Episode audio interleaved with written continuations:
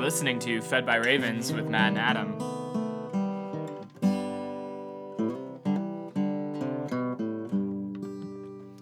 Good morning, Matt. Good morning, Adam. Welcome to day 357 and 358. I can barely contain myself. we are getting so close to the end of this amazing story, and it just continues to get more and more amazing. And, and when I say amazing, I'm not saying that like someone on The Bachelorette. Like this date is amazing. I'm I'm amazed. Like I'm lost in a maze of story and beauty and delight, and I am like stunned. That's what I mean by amazed. I'm stunned at how beautiful and how connected this story of Scripture is, and how much my life is interwoven into it. Thanks be to God. Thanks to Christ. So. I'm excited. If you've been, I'm excited. If you've been uh, engaging this for a year, or maybe you're on a two-year cycle, whatever you're on, if you are in order here, you are pretty excited, no doubt, uh, with us. So let's get to it. Let's uh, push through to the finish line. Woohoo! Old Testament. What's the OT for today, bro? First time I've said bro. Because we're brothers now. We're doing it. Our Old Testament reading for today is Ezra chapter 10 and Nehemiah chapters 1 through 2. We are in our last OT book, d- bes- besides uh, Psalms and Proverbs. But really, Nehemiah, are you serious? But we got to get through the last chapter of Ezra first. Okay, so Ezra just came back as the priest, as the um, scribe who knows the word of God, and he finds people breaking God's law in Deuteronomy chapter 7, where God clearly says, as you go into this land, you can't intermarry because then you'll bring in all the other gods. And we've seen this play out even in the reign of, at its height, the reign of Solomon. Yes. Who, for political reasons, it just made sense. The people were nice, whatever the reasons were, he brought in idolatry through marriage. And he did not end well. And I realized uh, Ezra here, by the end of the book, he's really slamming the priests. Oh, yes. So, so the confusion for me was, man, this is going to be hard on the whole nation. Like if they've been marrying other people, how are you going to do this? But then I realize, oh, he's saying the priests who've been set apart to not only proclaim God's word but to example it. If the corruption starts at the top, that's a whole that's an entire that's an entirely different kind of corruption and it must be cleansed. And so he that's why in chapter 10 he leads the people to confession and the priests predominantly, right? Mm-hmm. So he's weeping, he's casting himself down before the house of God, and then all the assembly of men, men women, and children, they all gathered out of Israel. So all the people wept because they know this is bad. Hmm. Yeah, so he's just done a corporate confession. All the people are gathering around him. A very great assembly of men, women, and children gather to him and recognize his confession and cry and like cry with him. So after confession, here's the here's the thing we've seen over and over again. You make confession, but then you dedicate yourself, your sacrifice, which is God, I want to do better. Right.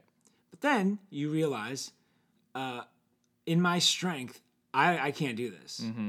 Which is the right. This is the right progression. If you haven't caught on to it by now, make confession. Say you're going to do better. Realize you're too weak to get better, and then receive God's better, His Son Jesus Christ, and then Christ. You receive Christ's good works, and He will start to create the right behavior, the things that lead to life in you. And so the the second thing they got to do is separate from their foreign wives. But apparently it's raining. It's the rainy season, torrential downpours, and they're like, we're, Okay, all, we're all yeah. standing out here. So, well, what happens is uh, a layman shows up to Ezra saying, "Hey, we need we're ready and willing to divorce our wives." And so this to annul our illegal legal marriages. marriages. Yes. Now, this isn't a New Testament carryover. Just realize that this is uh, Old Testament purifying the land and the people and the nation from which the Savior is going to come. It's a little different after Christ. Right, and it's again the idea is to keep from um, following into idolatrous practices because you're marrying into idolatrous families. And so the carryover to the New Testament is you you preferably want to marry a Christian. Because when you unite with somebody through sexual union, which is reserved for marriage, you are combining all the blessings and curses of that person on and into yourself. Yes. Okay. So, uh, Shechaniah comes and he's a layman. Uh, in the list that we're, we get later in the chapter, he and seven of his brothers had married foreign women, and so he comes as a representative for the lay people, saying, "We're ready and willing to do this as you lead." And so he makes a proclamation using um, the power that uh, Artaxerxes gave him Yes. to gather all the people of Jerusalem, of Judah and Benjamin, actually, to come to the city and have a meeting to figure out what they're going to do. And they have three days to get there. And if they don't get there, they are forfeit all of their land. And All the blessings of being in Yeah. the priesthood or the people of God. yes, and so they There's wise counsel here. There's So- godly leadership. they gather, but now they're in the rainy season, and so there's heavy rains. Everyone's there, and they're trying to figure out what we need to do. Uh, Ezra is praying and trying to figure it out, and so they finally come to this decision of, okay, let's take some time. Let's allow. Let's do this in an orderly fashion. We find out who all the people are who have these marriages and where they're going to come to Jerusalem at the appointed time with their elders and we'll figure out the course of action to take for each one. And so they do. It takes about like 4 months or so. Right. And then the book of Ezra ends with the lists of priests who obeyed. So it's a list of priests, singers, gatekeepers and then lay people. And so it lists about 111 illegal marriages that are ended. Yes. And that's how the book ends. Um, and what you come to realize is Ezra has been called and appointed by God as priest and scribe to go and rebuild, I'll say, the walls of faith. Yes. That's it. So he's doing the inner work. So he goes ahead, and it kind of is like the work of Christ. Like he changes our hearts, and then we'll bring the uh, physical manifestation of heaven on earth, the New Jerusalem. And so you have uh, Ezra coming, doing the work of a priest, getting everybody right. It ends there, but we know the original writings. It continues. Nehemiah comes, and he's going to do the actual rebuilding of the walls. Yes. So we end Ezra. So originally Ezra and Nehemiah were one book and they've been separated uh, now. For the reader's convenience. Yes. Little do they know. but I mean no one would read it. and it does make sense too because there is a 13 year gap between uh, Ezra's return to Jerusalem and then Nehemiah's return. And so we now go to Nehemiah, and Nehemiah is still in Susa, and he is serving Artaxerxes as cupbearer. So you can see God is ridiculously committed to a place, to land, to his temple, to his people where he can put his name. So he's risen up these guys. And now he has Nehemiah, who apparently has risen to a position of authority in Persia. Uh, yeah, and the cupbearer, just so you know, is like a very, very high Yeah, position. like advisor, kind of. and then you're also protecting the king. You're like you're super trusted. Like the king trusts you with his life. I would call you my cupbearer, man. Yeah, that's Okay. fair. Sometimes I think you spit in it. I do. I knew it. Well, if the second temple is built in 5, 6, 516. Nehemiah then starts his job now is in around 445 is circa. It's about 70 years between the beginning of the second temple or the Yeah, cr- yeah. the completion of it. Yes. 70 years just to give you an idea. Things take time, people. Yes. So Nehemiah is serving in Susa. He's his brother uh, comes from Judah with a bunch of other guys and Gets a gives, bad report. and gives a report to Nehemiah saying, "Hey, uh, things are not looking good back in Jerusalem. The walls are not rebuilt. I mean, Artaxerxes had uh, the effect of the the proclamation that Artaxerxes made about you're not allowed to rebuild your walls is still in effect." and he's like, and we have enemies everywhere. Things are not great. And so Nehemiah is like, I need to do something about this. He prays and fasts, and then it's, I think, another Three months. three months Yeah. before he actually gets a chance to say anything to the king. Right. And so Nehemiah's name means the Lord is comforted. He, and what I like about Nehemiah is he has this like energy and sincerity and leadership skills. Um, he's like a layman Yeah. up, in, up until this point. And so um, God hears his prayers. He gets the opportunity to go before. Um, well, actually, his prayer in chapter 1, verse 5 through 11 is beautiful and worth reading if we had the time. But it's a great prayer and it follows in the lines of all the great prayers. It's another corporate confession. Yes. Um, Great and awesome is God. Like mm-hmm. you praise God, and then you go through and you're like, please hear our prayer. Mm-hmm. God's like, check. I can hear your prayer. And then he's like, uh, we confess our sins. We've sinned. We've acted very corruptly against you, not kept your commandments. Repentance, check. And then he brings up Moses. Like, we Yeah. disobeyed your servant Moses. And so, but remember what you said. You said to Moses, you would scatter us, but that you said you'd bring us all back. And mm-hmm. it's so cool to see a layman like Nehemiah be familiar and know the, the story.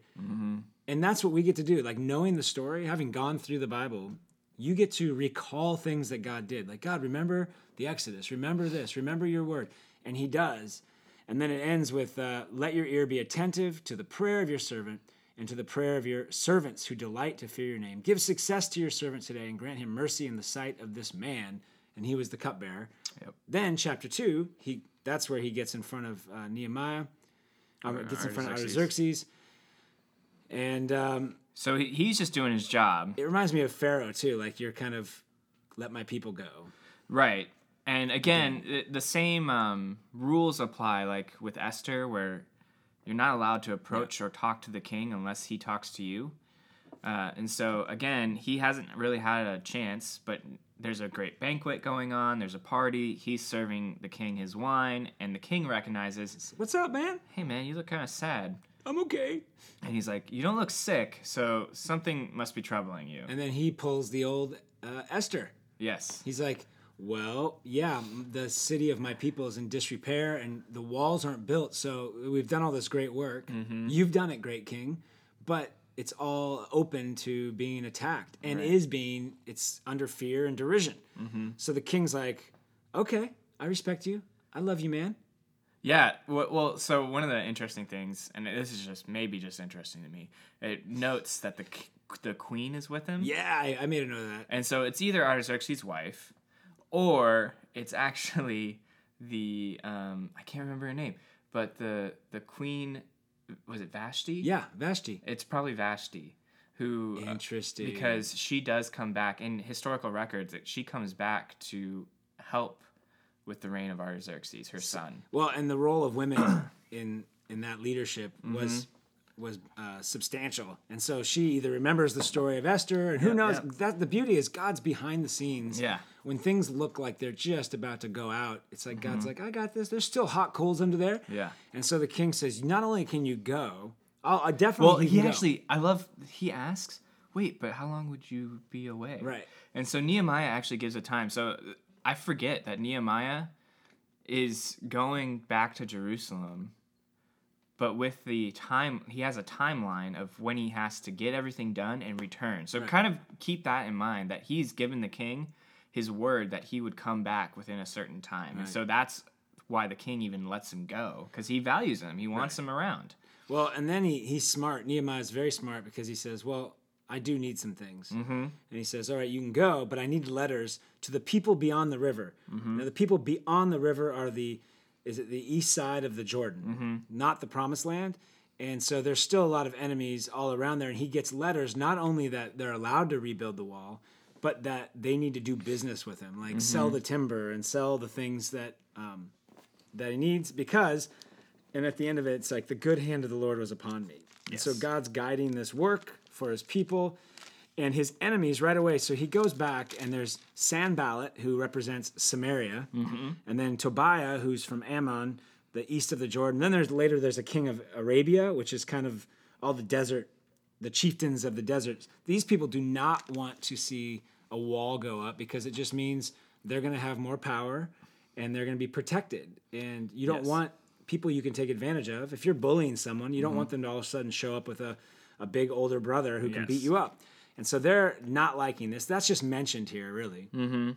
but then nehemiah does something really cool i saw it as he does a a nighttime prayer walk he he evaluates what is the real deal here, and he goes out without anyone knowing to inspect the ruins of the wall. Yeah, because he's trying to he's trying to make sure everything's in order. He's playing this really smart, Yeah, he's super smart. and so he's just Super he's, he's going out in the middle of the night, making as like as inconspicuously as possible, and making evaluation notes. Gets all of his information, gets all of the data, and then he uh, approaches the leaders of Jerusalem Yes, with what he's discovered and with the words of the king. that's verse 18 he says and i told them after he explains all the what's going on i told them of the hand of my god that had been upon me for good and also the words of the king had spoken to me and so he said they said let us rise up and build so he gets everybody like Worked up. synergistic and Yeah. like woohoo we're gonna do this and then you immediately have Sanballat and Tobiah and uh, Geshem who start jeering and they're like, What are you doing? Are you rebelling against the king? Which is what Satan always does. He accuses us of being awful, even when we're trying to do the things of God. And the last verse we read in chapter 2 Then I replied to them, The God of heaven will make us prosper, and we, his servants, will arise and build. But you have no portion or right or claim in Jerusalem, which is the issue. Because mm-hmm. they're saying, This is technically ours. I mean, we don't want to put the work in, mm-hmm. but it's ours. right. And he says, Nope, and my God and the king is behind me. Once again, the testimony of God's working in history, working for the good of his people, sending a prophet and a king, a prophet, priest, and king in Ezra and Nehemiah. Yeah. Praise God. Praise God. Good God. stuff. Woo! All right. Now, the seriousness of the New Testament. Our New Testament reading for today is Revelation chapter 14, verse 14 through chapter 16. I would call this section the grapes of wrath. Okay. Yeah. All right. So I'll just make to- sure that's the title. We just finished uh, a scene. So we just finished the third scene from heaven of the end times. We're getting different angles of the revelation, the apocalyptic literature slash prophecy, which it's good to repeat again. What is the apocalyptic literature? It's just prophecy? revealing the realities of earthly things in a spiritual realm. Right. So, and then the prophecy is that God wins. So, we've been playing the same scenes, much like with the um, the Gospels. It's the same account of Jesus Christ's earthly ministry From different angles. from from four different angles for different purposes. And so we're getting actually we're entering into chapter uh, the end of 14 and then 16 is the fourth scene. It's the same scene um, that we've been seeing, but a different angle of the end times. Yeah, and I would actually say it's a culmination of because this is the last scene, and so this is a culmination of the previous three scenes. Yes. Be- And I'll, I'll give evidence as to why. Okay. Yeah. I'm just saying yes because I don't want to fight with you in front of the kids. Okay, so we have we've been we were introduced to the beat the dragon and his two beasts. The anti-Trinity. Then we have another scene of the lamb and his hundred forty four thousand, the the Christ. elect, Christ and His church. uh, singing a new song, and then we have the three messages counteracting the horrific uh, nature of the three of the three beasts, the dragon and the two beasts, where it's um, the Lord will protect His people from the dragon. Uh, Babylon, the first beast, will fall, and anyone who worships and listens to the second beast will uh, reap the wrath of God. Right. So now we're getting into the harvest of the earth. So, and we just had basically the victory over the dragon, right? In the chapter 14. The end of chapter 14 is the three angels. Is this what you're getting to? Like, there's three angels that respond to the, those three. Well, yeah. So you had the three angels that were responding, and now we get to the harvest of the earth, which is we see one like the Son of Man with a golden crown on his head, Yes. which again is an, another image of Jesus, This is the glorified Christ. Mm-hmm. and he is told to put in your sickle, he has a giant harvest sickle. Yes. Like this is where the image actually of the Grim Reaper originates. Right, yeah. It's actually Jesus. I know. Well, and there's I have so many little things to say. I'm going to interrupt you a lot today. Yeah, that's fine. So the golden crown with his harvesting sickle, mm-hmm. which reminds me of a John the Baptist saying, the one who he's announcing mm-hmm. Christ's coming. He goes, he has a winnowing fork in his hand Yes. To for chaff and for wheat. And that's why John's confused because he's like, Jesus, you're so humble and nice. I mm-hmm. thought you were coming to do this. Are you the one? And then you think of Jesus saying the harvest is ripe and plentiful. The workers are few. The workers are few, but this is now the final harvest, and it's a it's a little bit of a different harvest. This is the harvest of God's wrath. Okay. So, It switches on you. It sounds like at first he's harvesting taking- because there's two. There's two things, there's right? the wheat and then there's the grapes, and the grapes are crushed underfoot. with the wrath. So Jesus has his harvest, and it says the harvest of the earth is fully ripe, and so he he who sat on the cloud swung his sickle across the earth, and the earth was reaped. And that's what that was Jesus's moment. But you're these are all there's three angels that announce each of these. I don't know if you caught that. The first angel comes out of the temple and says, "Reap, here's your sickle." The Mm-hmm. Yes. second angel comes out of the temple, and that's that's where he says, um, But then this second angel has a sickle, so Yeah. there's now another sickle, right, and the that's second sickle. the second sickle. And then the angel, and then like that's the second angel, but that is about from the altar. He comes from, or the third one comes from the altar, which is like the blood of the, The, the, the martyrs, Martyrs are under the altar, right? who are And the blood calling of, out for judgment. and the blood of Christ is on the Mm-hmm. altar. And this is where that angel then announces the wine, the the vine and the branches. Only this is at first I thought, oh, this is us, like we're the Mm-hmm. branches, but no, this is the judgment. So the first one it could be harvesting us. Yes. the announcement. The second one is okay. Here's another sickle for the chaff, maybe, Yes. and then he uses yes, that's what I was getting at. because the harvest is all about grain and wine, Mm-hmm. right? And so you're getting ready for a big feast, and now it's time to harvest. So there's a harvest celebration here. It's just if you're the chaff, it's not so much to celebrate. So, Jesus, what I see here, and I could be wrong, is Jesus harvests his people, Mm-hmm. and then the second angel comes out and he harvests the grapes, which are then turned into the wrath of God. Right. The wine, the cup of God's wrath. And instead of so instead of the yeah, and that's what's going to flow Mm-hmm. to pay for sins. And we have the blood of Jesus, and this is their own blood. Essentially, Mm-hmm. is what this vision's saying. Well, then this is where it turns in chapter 15 to a fourth scene of the end times again, because we start off with seven angels and seven plagues. And seven bowls, which, okay, so this Carry is the where wrath, the plagues. Yeah, the Yes. bowls are poured out. the, these are the bowls that have just Been filled? been filled with the wine of God's wrath.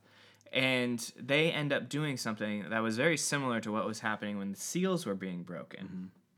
But if you remember, when the seals were being broken, only a third of things Right. were affected. Now, But now, in this scene, everything's Yes. being affected. everything. Every and so now we start to get Well, because that other scene was from the, the perspective of giving the demonic kind of unleashing, and it was like a third. Mm-hmm. Right. It wasn't complete. and This one- and it wasn't complete and it was still for the goal of uh, allowing repentance and mercy and you'll see here where in throughout chapter 15, 16, ev after every bowl, it's like they didn't repent. They didn't repent. yeah This is like the last. now this is it like is it. this is the completeness of god's wrath is being poured out onto those who have rejected him and So it's seven angels. Mm-hmm. Uh, it starts off at a sea that is glass and fired. So Mm-hmm. it's still mingled, and the saints are gathered around it singing the song of Moses, Mm-hmm. which reminded me of like the Red Sea after you got through it, and there's salvation and judgment. There's a song, only now it's an ocean, not just the Red Sea, and it's all nations, right? Yes. Yeah. So now we have um, those who've been uh, who conquered the beast and its image and it, the number of its name. They're standing by behind by the sea. They're singing this song, and they're worshiping God because they are safe. And the temple, then as a result, the temple opens, Mm-hmm. like the sanctuary of God is opening, which is unheard of. Like, who can approach God? But it's opening to us. We are Christians. We start to rejoice and then like all things, the hope is stirred up, and then but there's still some evil and judgment that has to be poured out. Right. So Then now, comes the calamity. so now we have seven angels who are given seven golden bowls full of the wrath of God. And it says the sanctuary was filled with smoke from the glory of God and from his power, that no one can enter the sanctuary until the seven plagues of the seven angels was finished. Everything must be purified. Mm-hmm. So then, the chapter 16, we get into the seven bowls of God's wrath.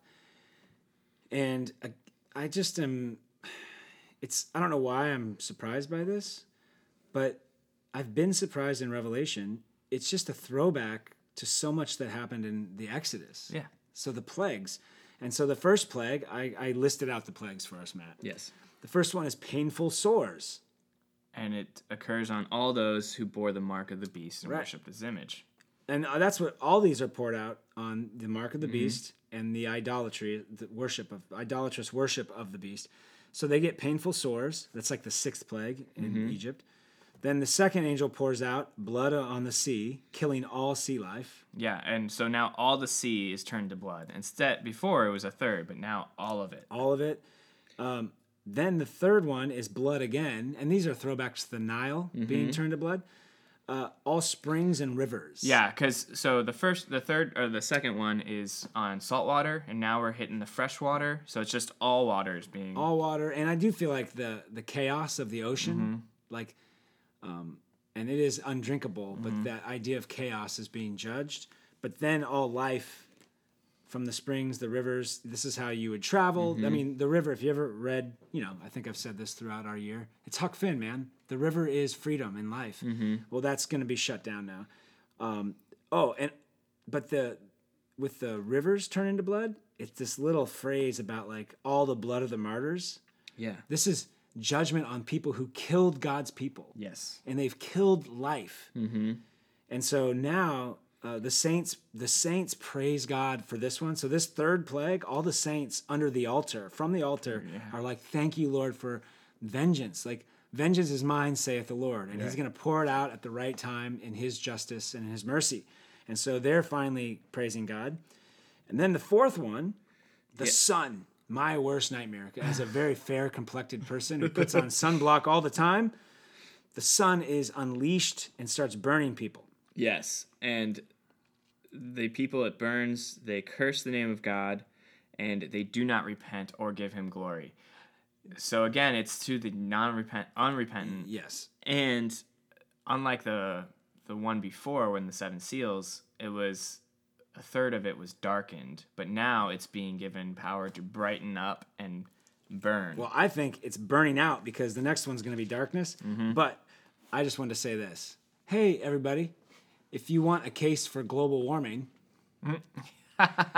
everybody's sense about global warming, there's truth to it because the earth is under a curse. right. But my solution is maybe, I mean, still take care of the earth and um, and recycle.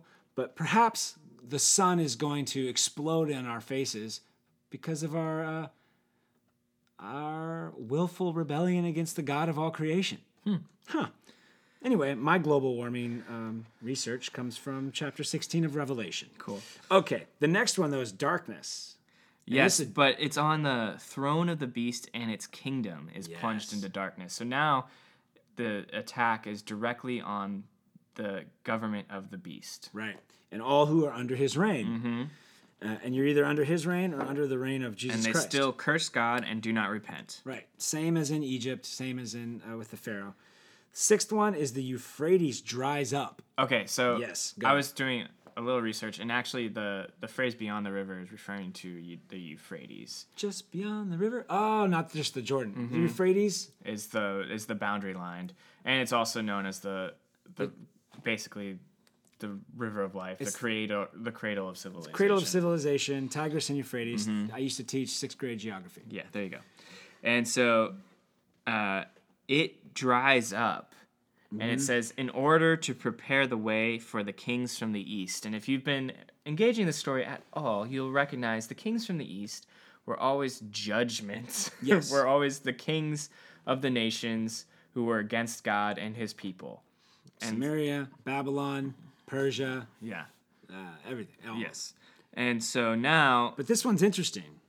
So but yeah, because now we see they're gathering up, and this kind of is a throwback to I think it was Ezekiel who had Gog and Magog, mm-hmm.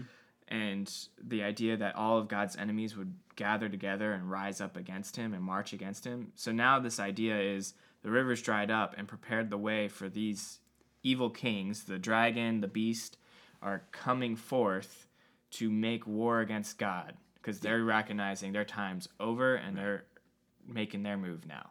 making their move and then the symbolism is that the dragon the beast and then the second beast they refer to here is the false, false prophet. prophet. so that's the beast of kingdoms political kingdoms and then within the church like false prophets and from their mouths come frogs Three unclean spirits like frogs. like frogs like another throwback to egypt Mm-hmm. like these pesky frogs that just get everywhere and so the anti-trinity is wa- waging war but and then we are protected right Mm-hmm. um, because we have the mark of god but it's all going to take place at a symbolic place of war Armageddon, armageddon but also known as uh, the plains of uh, Megiddo. Megiddo? you got to say it with confidence man Megiddo? there you go Har Megiddo? Mountain of Megiddo? yeah uh, which again it's symbolic it, it, it was an actual place that solomon had his war horses um, and there was a battle there that happened that's all right we got to keep going because the seventh bowl is coming all right anyways So okay, so here you go. Here's what I'm noticing in Revelation. Everything is in seven, right? The seven days of creation. Also, so mm-hmm. you got six days where evil is being worked out on the earth and judged, but then the seventh day, God is like announcing and a decisive victory where He can mm-hmm. then rest forever and ever and ever. And so a voice comes from the temple saying, it is done it is done. And with it comes an earthquake, lightning, rumblings, which is all classic stuff to me because I I think when Jesus dies on the cross, you remember, yeah. all cr- creative order gets disrupted. So i mean there was darkness. There's darkness and there was earthquake Yeah. and the dead are raised when jesus is crucified. And so jesus says it is finished. His work is finished. And um, there's a time coming when all it's not just going to be for our salvation it's for all of the earth Mm-hmm. it, it's going to be finished and so this is where he drains every bit of that blood that's been shed by humanity in violence and lies and rebellion and then uh, all creative order is totally undone. I mean, there's a hundred pound hailstones, but people are still cursing God. yes So God's wrath all around creation. Uh, it's basically the Exodus only played out not on a local nation in a time and place. Now it's going to be the whole earthly scale of it. yes And Jesus has already received the judgment on the cross for us. We are safe because of our being marked. yeah And that's why baptism is so important. Again, it's we can confess Christ at our baptism or baptized as babies, but we receive the mark. We're sealed. And so you don't reject that seal, man. You want to live under that seal and remember your baptism and partake the Lord's Supper because when, when all hell breaks loose, the created order is undone, you're safe under that altar, man. You're safe. You're clothed. You have not been one who has worshiped the false image or these um, these structures of of idolatry. all right And then blessed is the one who endures and keeps the faith. Hopefully, Revelation should be encouraging you at this point. You're Right. seeing the theme. God is going to re- judge judgment because that's just. And we've said it before. If someone does violence to me or my family, a judge who lets the offender go is not gracious. no I need justice. Justice is a good thing. Mm-hmm. And God's more than gracious. His wrath is completely avoidable. Praise God. Holy, mm-hmm. holy, holy. Is the Lord. So today's psalm is Psalm 146. Uh, this psalm is actually associated with Haggai and Zechariah during the time of the rebuilding of the Second Temple. And uh, in it are some really cool themes of uh, Jesus's um, messianic goal. Huh. Yeah. Praise the Lord. Praise the Lord, O my soul. I will praise the Lord as long as I live. I will sing praises to my God while I have my being. Put not your trust in princes, in the Son of Man, in whom there is no salvation. When his breath departs, he returns to the earth. On that very day, his plans perish. Blessed is he whose help is the God of Jacob, whose hope is in the Lord his God, who made heaven and earth, the sea, and all that is in them, who keeps faith forever, who executes justice for the oppressed, who gives food to the hungry. The Lord sets the prisoners free. The Lord opens the eyes of the blind. The Lord lifts up those who are bowed down. The Lord loves the righteous. The Lord watches over the sojourners. He upholds the widow and the fatherless. But the way of the wicked he brings to ruin. The Lord will reign forever, your God, O Zion, to all generations. Praise the Lord.